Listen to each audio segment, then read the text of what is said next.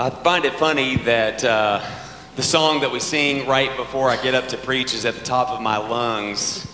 When uh, this week I've been at the bottom of my lungs with uh, with a sickness, but God is good. And don't you just want to praise Him? Don't you want to sing songs of praise to our Lord and Savior at the top of your lungs? Don't you love those moments that usually happen in the car or uh, you know maybe in the shower? Sorry for giving you that mental image. But uh, when we sing at the top of our lungs to our mighty Savior, and really that's what all of our sermons are about about our Lord and Savior Jesus Christ. Amen. And uh, that's where we're going this morning. We're continuing on in Luke. And I know you're about to flip your Bibles open to Luke, and you're welcome to go to Luke 10 if you want. That's where we're going to be. But as, as the Lord often does, as I was coming into service this morning and we were worshiping, God drew my heart to another passage to kind of bring us into Luke 10 this morning. And it's in Second Corinthians, so if you want to open there, you can. Second Corinthians chapter 5, and this is off notes, so uh, we got to add another 10 minutes to uh, the sermon there. Um, but, but in uh, 2 Corinthians chapter 5, particularly in verses 17 and following, we see the description of who we are now in Christ Jesus. Okay, and I think that this is going to be really important as we look back at Luke 10 and we see the 72 that are going to be sent out by Christ. And really, what we're going to see with the 72 sent out by Christ is that they were called upon Jesus to have certain characteristics, and I want to call them today kingdom characteristics, okay? And we today, when we look at the 72 in just a moment, when we're going to look at them, I want to read into the instructions that Jesus gives to the 72 the same type of instructions for us today and what kind of attitude, what type of characteristics that we're supposed to take on as we go into the world because my friends, we are called to go into the world. So look with me at 2 Corinthians chapter 5 and I'm just going to actually start here in verse 16, and we'll go down to verse 21. And I think you'll catch why the Lord swept my heart to this verse to start us out with. From now on, therefore, we regard no one according to the flesh. Even though we once regarded Christ according to the flesh, we regard him thus no longer. Therefore, if anyone is in Christ, you guys could finish it. He is a new creation. But I love it. It goes on. Not, not just that we're a new creation, the old has passed away. Behold, the new has come. Now, if he just stopped there, we'd be really excited and be like, hey, we're new creatures in Christ. That sounds fun. That sounds exciting. I'm really excited about that. I mean, you know, I'm getting older every year and things just aren't working like they used to. And so I love new things. I love the idea of being made new, right? I hope you love the idea of being made new. But Christ doesn't stop there. He continues and he gives us more through the pen of Paul in Second Corinthians. Let's, let's keep reading here in verse 18. All this is from God, who through Christ reconciled us to himself and gave us the ministry of reconciliation, this new identity, this new identity that we have received by the blood of Jesus gives us a new direction. It gives us a new, new marching orders, a new pace, a new rhythm. And again, I want you to link this. There's a reason I'm going here. I want you to link this to where we're about to go with the 72 and the fact that Jesus is inaugurating his kingdom ministry. And he did that with the disciples. You remember we, we studied not long ago, and, and trust me, I know we've all slept by, by that point. We probably forgot a little bit. But Jesus sent out the 12, did he not? Do you remember that? He sent out the 12, and he's, he's calling them to a new kingdom agenda, a new kingdom ministry. And he calls us to this same thing a ministry of reconciliation. We see that in verse 18 there in 2 Corinthians chapter 5. So we're ministers of reconciliation. Not just that we're called to go and to make peace with others, but we're called to go and we're called to proclaim that Christ, that God has made peace with man. Amen. God has made peace with man. Is that me fumbling? Okay, I didn't know if that was me kind of rocking and rolling there, if y'all are catching some static. Is that me, Nathan? Okay, I don't know why I'm doing that, so y'all might just have to hang in. It might be like a Peter on the boat kind of experience, walking out on the sea. So just don't let that distract you, okay? I'm going to do everything I can. I might just kind of have to stay statuesque. That's really hard for me to do. Okay, but we are called to be reconcilers, and we're called to proclaim the ministry of reconciliation that Christ came to bring. Verse 19, that, uh, that is, in. Um, that is, in Christ, God was reconciling the world to himself, not counting their trespasses against them, and entrusting to us the ministry of reconciliation. Therefore, we are ambassadors for Christ. We are ambassadors for Christ. Do you realize what that means? That means you and I are no longer residents here in this place. We represent a king we represent Him in this world. We no longer represent our own agenda, but we represent the agenda of the King. That's what ambassadors do, right? Right? If you think about the ambassadors for the USA and maybe like China or somewhere like that, what do they do? They represent USA and all that it stands for. They're supposed to say what the United States would say and value. And so, what does that mean for us? As representatives, as ambassadors for Christ, we are called to represent Christ here in this place. We are called to be the embodiment of Christ here in this place. He left, right? And he said, Hey, it's good that I leave. Do you remember that? He said, It's good that I leave because I'm going to send a comforter to you. And hey, yeah, he comforts us, but what else does he help us do? He helps us to go, doesn't he? He helps us to go out in this world and flesh out that mission of being ambassadors for Christ. So there's your extra 10 minutes that you have tacked onto the sermon that I will not count against uh, my sermon. So the kingdom of God, right? The kingdom of Christ. We, we, we see, I want to draw this back to the very beginning because everything that happens with the 72 and what Jesus is about to call them to has to do with the kingdom of Christ. It has to do with his kingdom. So, Adam and Eve, back in the garden, back in the day, right?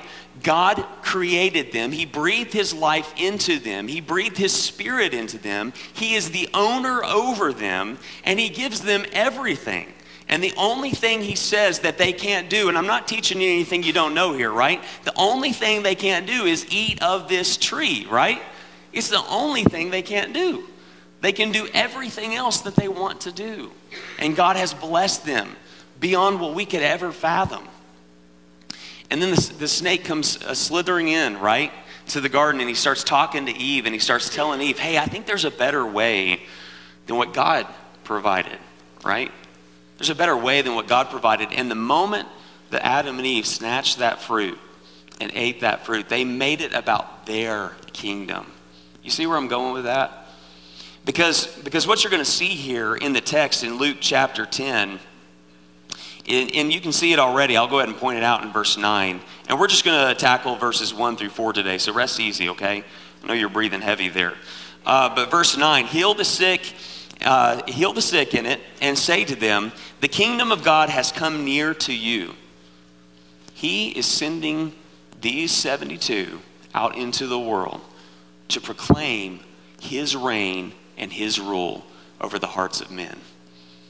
He's gaining back his territory, my friends, and he's doing it through you and through me. And if we're going to do that well, then we've got to know the instructions from the Lord. Amen? And that's what he gives us here in verses 1 through 4 and following. But we're only going to tackle verses 1 through 4 today. So I want you to keep this dynamic that this is about the kingdom of God and Him reclaiming His territory. And He's doing it in individual hearts, okay?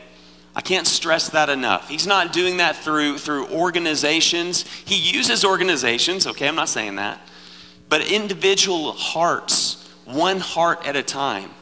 Because organizations don't save people, Christ saves individuals. Amen?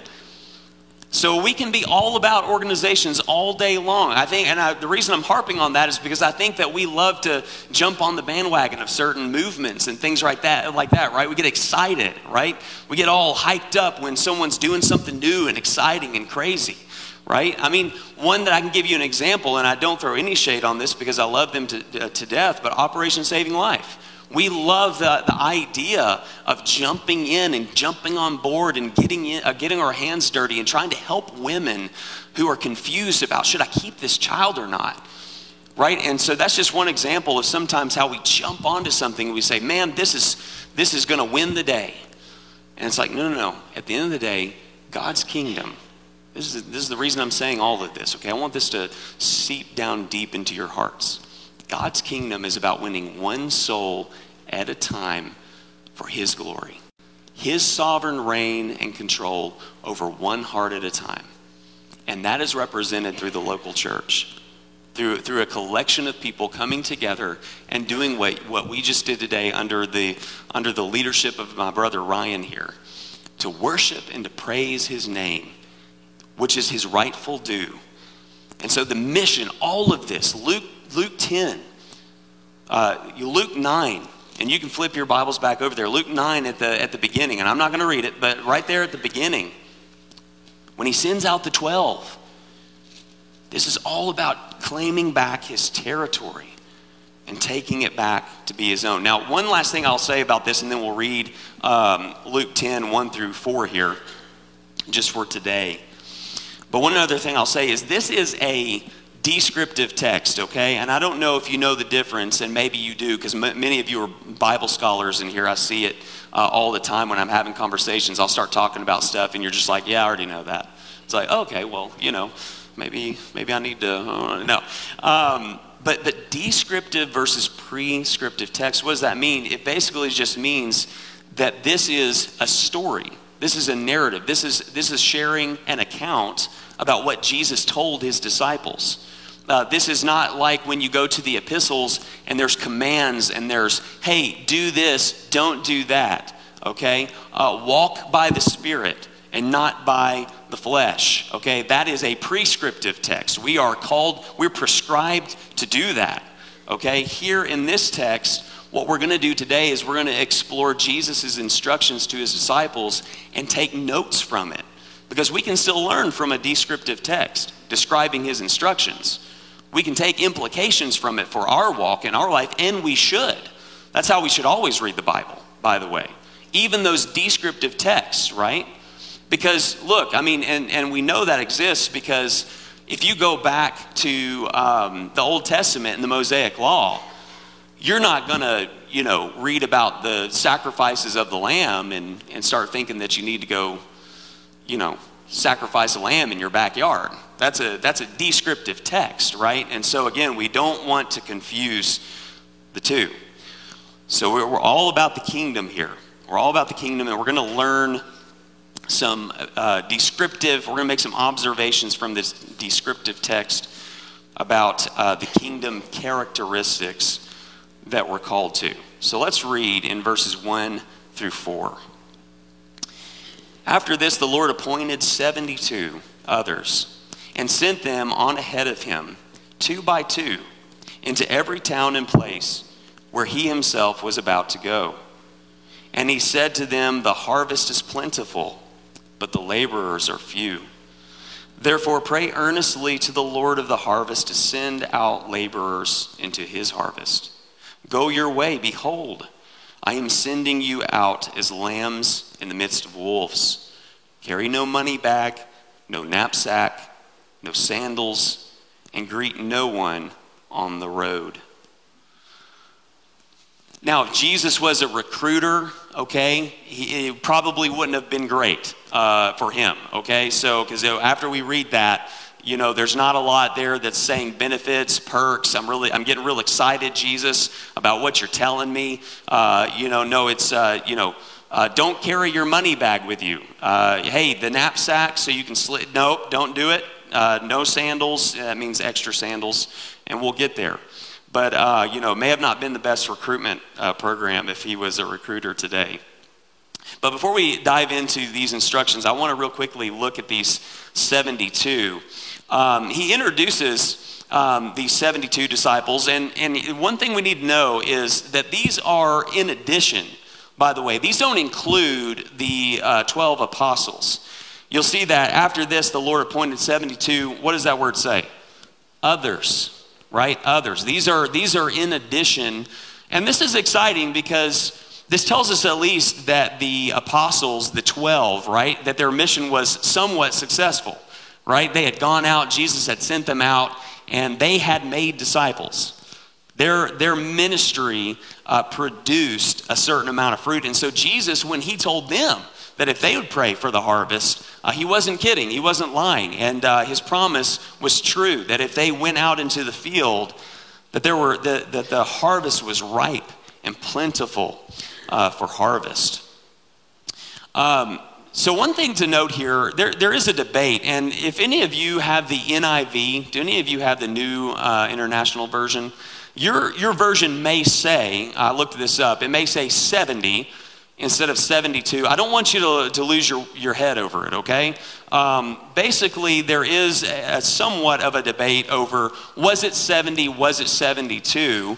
Um, I'm, for me uh, in particular, and when I look at this passage in the ESV, it says 72.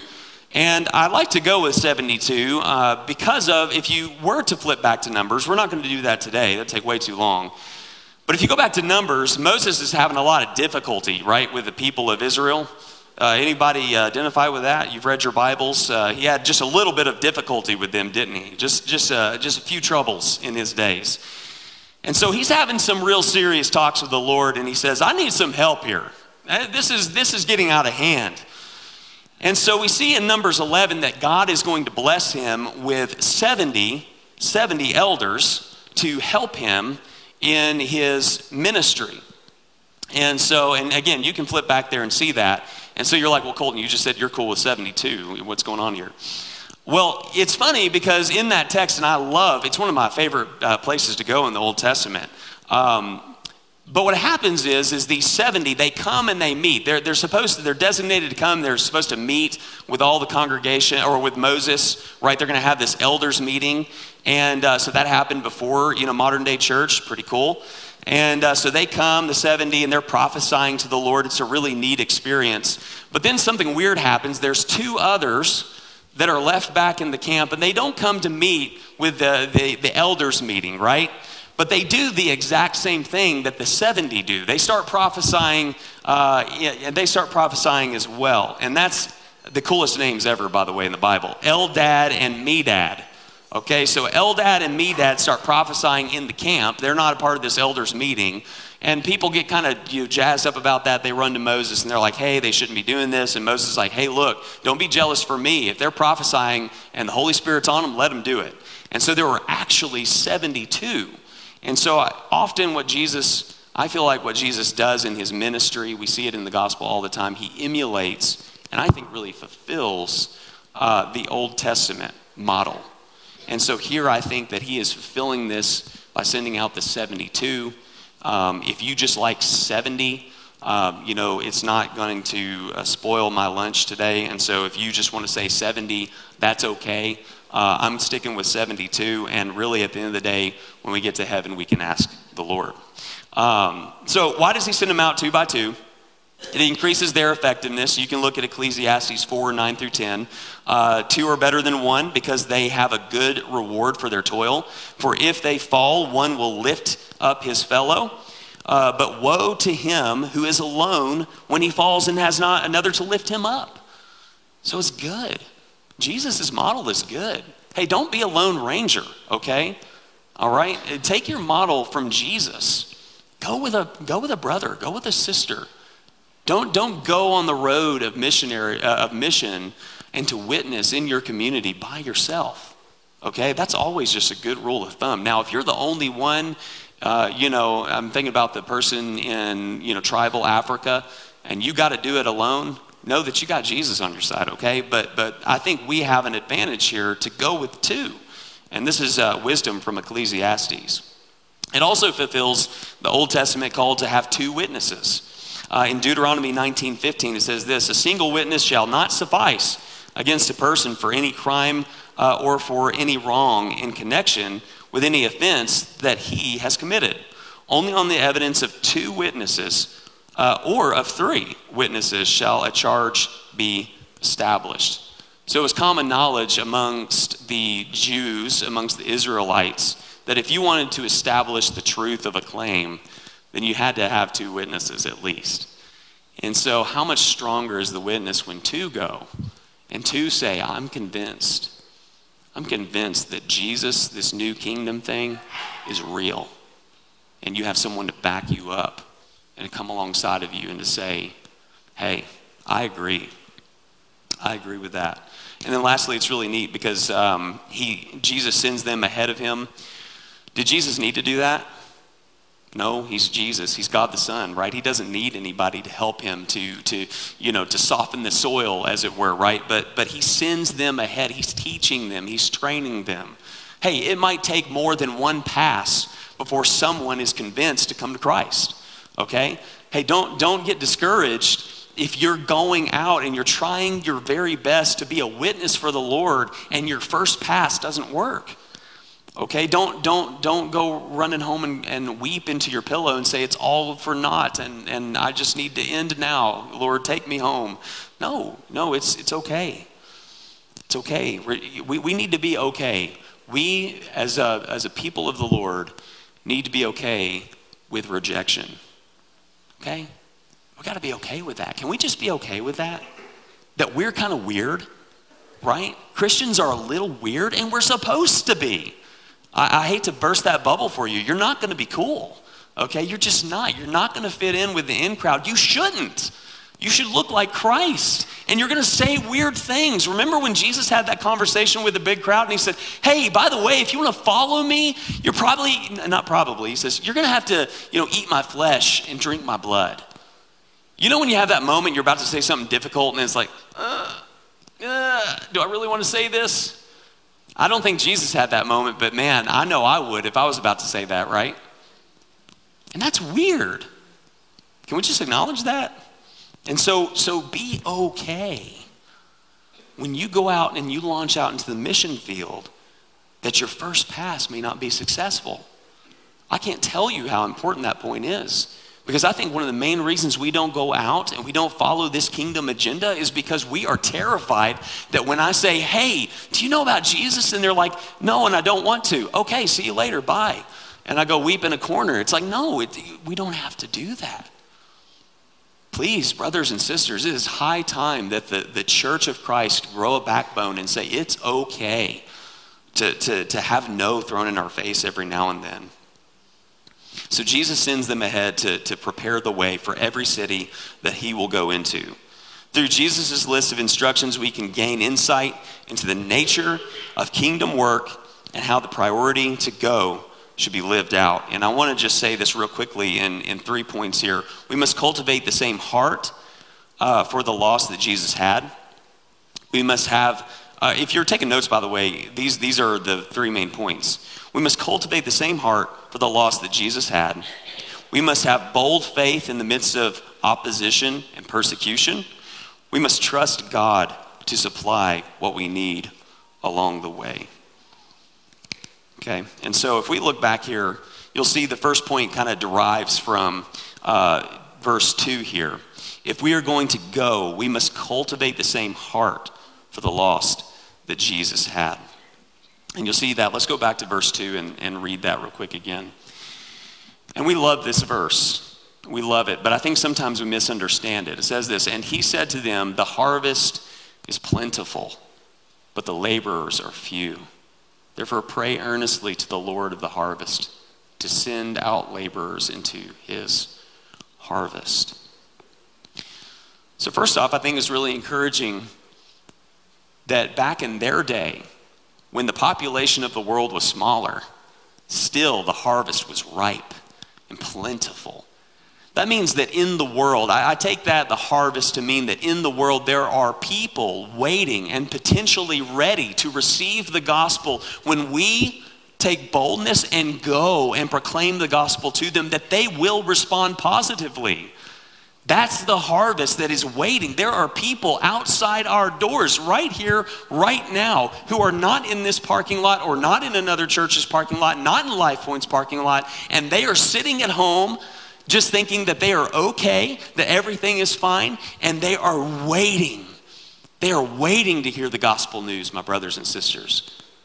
And, and let me just say this they are dying to hear it. Did you hear that? Because without the knowledge of Christ, they will die, not just physically, but eternally. And so we have to go. The harvest is plentiful, Jesus says. But what I, what I want you to capture here is the compassion for the lost. You caught that a little bit in what I was saying right there. The compassion for the lost that Jesus has in this statement that's tucked in to this statement. And we see that in Matthew 9, 36 through 38. Don't even go there, just listen to me uh, read it out because it's pretty much the same. But we see the source of where this statement comes from. Because we love this statement, but where does it come from? Matthew 9, 36 through 38, which is also where, when he was sending out the 12, accounted in Matthew. Hear this in verse 36. When he saw the crowds, he had compassion for them. The heart of Christ. The heart of Christ. Think about that. When he saw the crowds, he had compassion for them because they were harassed and helpless like sheep without a shepherd. Then he said to his disciples, The harvest is plentiful, but the laborers are few. Therefore, pray earnestly to the Lord of the harvest to send out laborers into his harvest. Our Lord Jesus was brokenhearted at those people I was just talking about who are, who are living their lives and committed to their ways. And they don't get to, to sit in this place. You get to sit here. I get to sit here, and we get to rejoice about the new identity that we have in Christ, and they don't because they don't know Jesus. And Jesus' heart, my friends, be encouraged by this. His heart is broken for the lost. Is your heart and my heart broken for the lost? This word compassion, and I'm not going to try to say that Greek word because it's crazy long. But compassion in the Greek, it means this to be filled with tenderness I love this because sometimes I think that we view Jesus as ready to bring down the hammer on our lives. We don't get grace very well as Americans. And, and this word, this word tenderness, he has tenderness. You just heard Kelsey read today from Romans 8 1 that there's no condemnation for those who are now in Christ Jesus. He brings tenderness. And will he bring uh, uh, discipline? Well, if you want to go read Revelation, yeah, he will. On, on, but who's that on? That's on the church for not acting like they should. That's not on the lost. He has tenderness for the lost. He has pity. That, that word also means to have pity or to feel sympathy. We see in other passages, Matthew 14, 14, Jesus had compassion on the crowds. And again, it's kind of repeated in Matthew 15, 32. Jesus had compassion uh, on the hungry crowds. Uh, and then we see in Luke 7, 13, uh, Jesus had compassion on the widow uh, whose son had passed. He has compassion. And, and it literally, those verses, I'm not going to read them, but those verses literally state that he was filled with compassion in those moments. Okay, and so we have a compassionate Lord. And I love this. It's backed up by this. Not only does he have compassion, this is the source of where it comes from, but then he invites the 72. And by extension, here's the descriptive coming to prescriptive for us today the observation. He invites the 72 to pray earnestly for the lost, that, that, that laborers would be sent into the field because there's not enough. There's so many out there who need to know Christ and, and who would potentially respond to the gospel. Jesus is saying, please join me. Pray for more workers to be launched into the field, to be thrust into the field for the sake of those who are dying and going to hell without Christ. This word earnestness, and man, y'all are going to love this. I got this from uh, Google, this uh, definition. And then I also did dictionary.com. I really don't like doing that, but there really wasn't a lot of notes on Luke 10, by the way. So if anyone's looking to write a commentary, that's, uh, that's a good one. Anyway, so earnestness, resulting from or showing sincere and intense conviction. So, so for us, are our prayers defined? And, I'm, and this is not an accusation towards you, it's a challenge for me and you. Because I don't want to assume. I don't go to your homes and monitor your prayer life, nor should I. And I praise God you don't do that for me, right? But I want to ask this question Are our lives, is our prayer life marked by an earnestness? That word, listen to this definition again. I love this. Resulting from or showing sincere, genuine, heartfelt, I mean it when I say it, and intense conviction. Are we so broken up like Jesus over the lost that we're fretting? I mean, when's the last time I wept for the lost? When's the last time you wept for the lost? It's high time that the church of God surround this commandment given to these 72, this instruction that they pray. That they pray that laborers would be launched into the field so people wouldn't perish without hope. And I pray today that we would take on a seriousness and an earnestness when we approach the Lord in prayer. I also love that Jesus uh, notes that it's the Lord's harvest. That should encourage you. He's in control of it, He's over it. And if you want a good uh, note for that, if you're taking notes, 2 Peter 3 8 through 9, we don't have time to look at it. But I think uh, if you're a Bible scholar out there, you'll know what that is. Um, when he talks about he's waiting, he's holding back that the full number of disciples would come in. I'm sorry, my voice is kind of going in and out, guys. Just a few notes here if we want to develop a heart of compassion, because now you might be thinking, well, I feel really hopeless because I don't feel like I have a lot of compassion for the lost, Colton. It's okay. Like if you, well, it's not okay. But if, if, you have to, if you have to admit that, that's okay. Admit it, okay? Because guess what? I'm there with you. I'm there with you. I get so distracted that I don't always have a cultivated heart for the lost. And I'm reading a book right now because I'm trying to do everything I can to kick myself in the pants to get outside of these walls. Because I, look, I love believers. I'm, I'm, I'm right there at the top of the list of loving my brothers and sisters in Christ. But every now and then, right? Every now and then, you know, have you ever been in your house too long with a sibling and it's like, please, for the love of God, get me out of this house, right? And it's like, you know, every now and then, can we just admit and be comfortable in the room today that we get a little like, Lord, please get me away from these people for a little while, okay? And, and here's the thing the perfect way to do that is to go and rub shoulders with, with lost people, okay? Go and rub shoulders with them. So, how do we cultivate uh, this heart for the lost? We rehearse the gospel. We rehearse the gospel. Look, you're never going to tell anyone about something that you don't believe is very good right? And so, and you're not going to pray, right? You're not going to pray about something that you don't believe is very good, right? And so you got to you got to rehearse the gospel to yourself. That's why we that's why we read scripture. Look, the whole Bible is about Jesus coming back to reclaim what was his that was lost. It's all about grace, right? And is there judgment in there? Yes, there is because sin exists. But he's coming for his people, like I said in the beginning.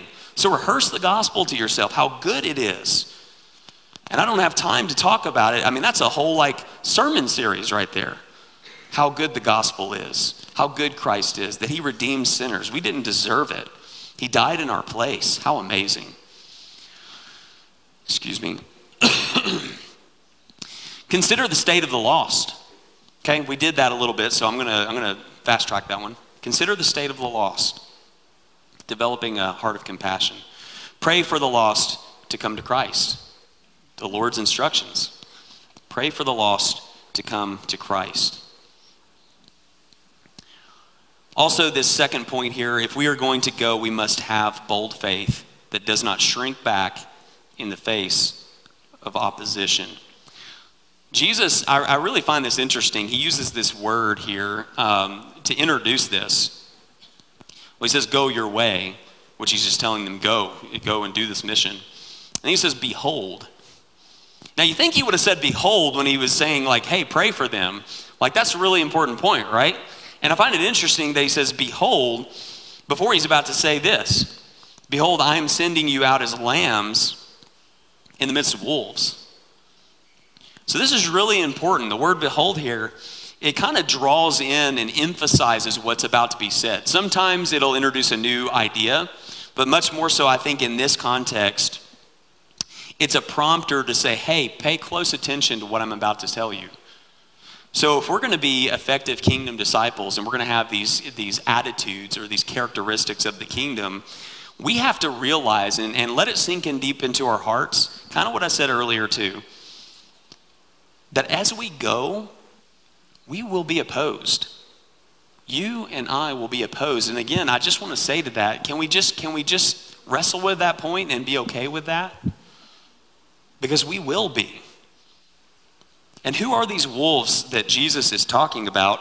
Uh, in Matthew 10, right after he had given the commission to the 12 to go, he tells them this later. He says, Behold, I'm sending you out as sheep in the midst of wolves. So be wise as serpents and innocent as doves. Beware of men, for they will deliver you over to courts and flog you in their synagogues, and you will be dragged before governors and kings for my sake to bear witness before them and the Gentiles. When they deliver you over to, uh, uh, do not be anxious how you are to speak or what you are to say, for what you are to say will be given to you in that hour. And then he goes on to talk about how even father will uh, be against son and how son will be against son and family members. Uh, really, you get the gist there. So these wolves really are at every level of our society. Uh, they're in the courts, right? He says they'll drag you before courts. They'll drag you before kings. For us, governors, I, you know, and I think it said governors there. Uh, that's where they're going to drag us. It's, and here's the thing the wolves are those in the world who are defined by the worldly principalities. Okay, so, so I want you to see this as warfare. I want you to start viewing this as warfare. This isn't just, we're, we're, you know, what we're living here as believers, as followers of Christ. This isn't just um, kind of a fun, you know, hey, God saved me, now I can do my best life now kind of thing, and, and me and Jesus, woohoo. You know, it's, it's not that. This is warfare. And listen, listen in Ephesians 2 1 through 3. Hear this. And you were dead in your trespasses and sins in which you once walked. Now, we once walked in it, but I want you to see how the world continues to walk, right? Because this is a statement also on how the world acts even now. Following the course of this world. That's where the world's at right now. They're still following the course of the desires and the motives and the values of this world. We see it all around us, don't we? And man, is it not just being thrust in our faces even more? Is it not coming into our court even more? I mean, I can't watch a YouTube video with my kids about, you know, uh, a fluffy bunny or whatever we're watching uh, on YouTube at that moment, and then a, a commercial will come up and it'll be advertising something crazy. Something I don't want my children to see. Something, even if I was going to meet someone who had different values than me and try to evangelize those lost people, I'd be like, hey, you need to make sure there's more clothing happening, okay, before we have this conversation. It's that kind of stuff that pops up in your YouTube channel. I know I'm not alone here, right? And it's just like, whoa. Or the suggestions that happen, and I'm like, where is this coming from? And it's coming from the course of this world. We see it all the time. And so you're getting an idea here. If that's the course of the world, if that's the agenda of the world, then we are going to be opposed when we come to the world and we proclaim a glorious gospel that says, hey, you're a sinner in need of grace. It's okay. I'm a sinner too. I was a sinner. I needed Christ. I needed grace. And this is not foreign because Jesus says in John 15, 18 through 20, and I, I don't have it quoted here, you can look it up later. But basically, he's saying that if I'm the master, right, I'm your master, and you're not, you're not greater than your master. And if they hated me, hey, they're going to hate you too.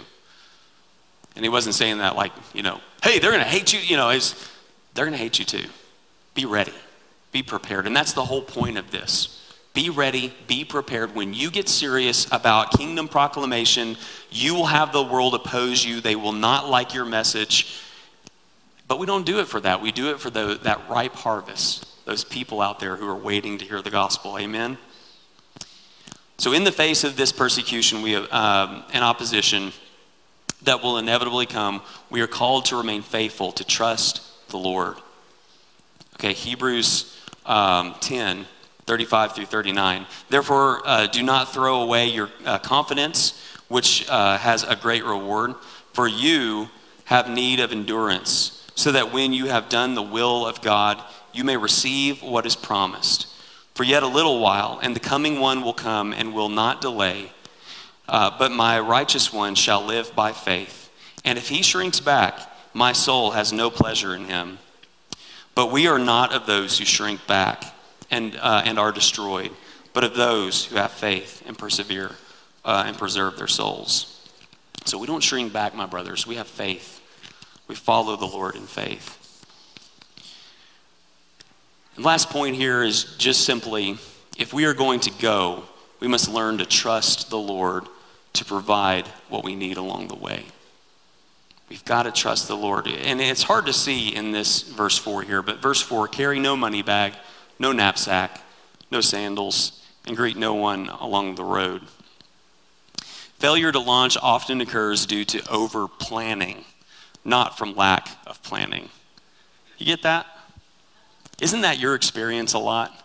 that I'm, I'm, I'm so afraid to launch out yet because I didn't think about that one little minutia variable that might happen. It could happen. There could be this leak and it could just make everything go crazy. And oh my goodness. And I just, I'm not going to do the trip anymore. I'm not going to do the thing anymore. You know, the printer might break down at the last minute and I won't have my notes and I can't, I just can't do it. I just won't do it. Right? We get so frantic, don't we? Failure, failure to launch is, uh, often occurs due to over planning, not from lack of planning, okay? And here's the thing I think the heart of what Jesus is saying here is look, I'm sending you out and you need to trust me. You need to trust me that I'm going to provide for you. So don't take a money bag. Don't take a knapsack with you. I'm going to provide your lodging. I'm going to don't don't overthink this, okay? I'm, I'm I've got you. I'm going to be with you. And, and we're going to see this as I, I, think probably Shelby will come next uh, Sunday and preach the second half of this. Um, but He's with us. And He's going to be with me and you as we go out. And, and, and look, here's the question. The question I have, the question's probably on your mind. Colton, does that mean that, like, you know, I need to like leave my money bag at home, my purse, my you know my wallet when I go out on mission. Like every time, like this is like remember descriptive text, not prescriptive. Okay, uh, what we're saying here is is the priority of kingdom agenda that we don't allow these, these little details in our lives to get in the way of us opening our doors and taking the step out, right? This is us, I think, in these days. I'm demonstrating, I think, where we're at right now. You know, taking a step out into the mission field and saying, hey, I'm here and I love Jesus and I'd, I'd love for you to know about Christ, right? And so we can't let all of the planning, all of the, the, the, doubts and the thoughts about, well, what could happen? Well, what if they throw out, you know, uh, infralapsarianism and I, I, can't, I can't answer that question? It's like, look, they probably don't, have never heard that term in their lives. I'm sure some of you just heard that for the very first time, right? And so you, you don't have to worry about every single little variable. God has called you to launch out and to go if you trust Him, and He'll have you in His hands. Do you trust that? Do you believe that? I hope you do. I hope I do, because that means that we can go. We're free to go. God has unleashed us to go. And in fact, if He's going to provide for us, we don't have to worry about those extra provisions. Now, you know, mission leaders in the, in the house, Look, I'm not telling you to not plan, okay? So please don't hear me say that. I, I want to make sure that the, the plane tickets are purchased, okay, when we get to the airport. That would be really bad if we get there and it's like, well, Colton, you told me not to plan, so I'm just, I, I didn't do anything. You know, it's like, no, no, no, of course we need to, we need to make plans, but, but we don't need to let them get in the way of us fulfilling the mission of Christ. You know, we were talking as a staff. I'll give you a little insight to our staff, and then I'm, I'm going to pray and we'll be done we were talking as a staff, and we, you know, we we got this building project coming up. Woohoo! We're excited. I'm excited. We got this building project coming up soon uh, next year, and we were talking about just being good stewards of our finances. And you know, it's just I, sometimes you just have a spirit of the Lord moment, right? I, I, don't I don't credit me with this. I'm just like I was just sitting there, and you get a little disturbed in your soul, and it's just like, man, I'm just going to say this because it just needs to be said. I'm like, how much money does it take for us to strap up our boots and go across the street and start teaching people about Jesus? Like, like how much money is that going to take? You know, and, and, and no one was against me on that, by the way, but it just, it just revved up in my soul. And I was just like, does it really take that much? Like, let's, let's, let's pull out a calculator. Let's start calculating here. You know, like uh, socks and shoes and, and a paper Bible. You know, I think I've, I've gotten some sometimes for like, I don't know, 20 bucks. You know, like one of those thin, streamlined Bibles, right? At the conference, I got one for 10. You know, uh, you know, yeah, make sure you have a shirt. You don't want to freak people out, right? And, and you go. It doesn't cost a lot, does it? And so, again, let us trust the Lord that He will provide as we go out and we launch into mission. Pray with me. Lord Jesus, we love you. And uh, it has just been my soul's delight to preach your word, but also my desire that I would represent it well. So, Lord, I pray that you would take now what's been said, and God, it would, it would delight your soul. And uh, God, it would encourage those in the congregation today. And Lord, that we would be better for it. God, I pray that you would launch us out. Lord, I, I pray right now, as earnestly as I can muster in this moment, the Lord, there are people that are not celebrating you right now, Jesus. They are in our community and they are not celebrating you. And they don't they they don't have to give an excuse because maybe they've never heard. Maybe they've never heard the gospel. And I pray, oh God, I plead with you right now in this moment that you would move our hearts to be like this 72. God, they, they were, they were the, the bold ones, Lord. God, we had just heard last Sunday about those who were not willing to follow Christ because they were waiting for a paycheck or comforts. And Lord, these were the ones that were willing. And so, God, I pray that you would stir up our hearts and we would be like these 72 and that we would go. Lord, and would you send laborers into your field? God is ripe for harvest. Lord, I just, I don't want to let that point go. Lord Jesus, I don't want it to be on me that one person didn't experience heaven because of my lack of witnessing. Lord, I don't want it to be on my brothers and sisters that, that, they, that, that someone around them missed heaven because of our lack of witnessing, our lack of just singing your praises to them. Lord, would you please, please, would you send out laborers into your field. Please, God, would you turn, turn around this state of this church? Not just this church, I mean the church at large. God, I think we're, we're, we're fighting an uphill battle. God, and it's not because of the culture, it's because of us. Lord, we have failed to take up our responsibility. And God, I plead with you. Would you forgive us? Would you forgive me, Lord? When I pass up witnessing opportunities, Lord, would you help me? We love you, Lord Jesus, and I thank you for this sweet church. And I pray that you would help us to launch out from this place, ready to worship you and to exalt your name among the nations. It's in your heavenly name I pray all these things. Amen.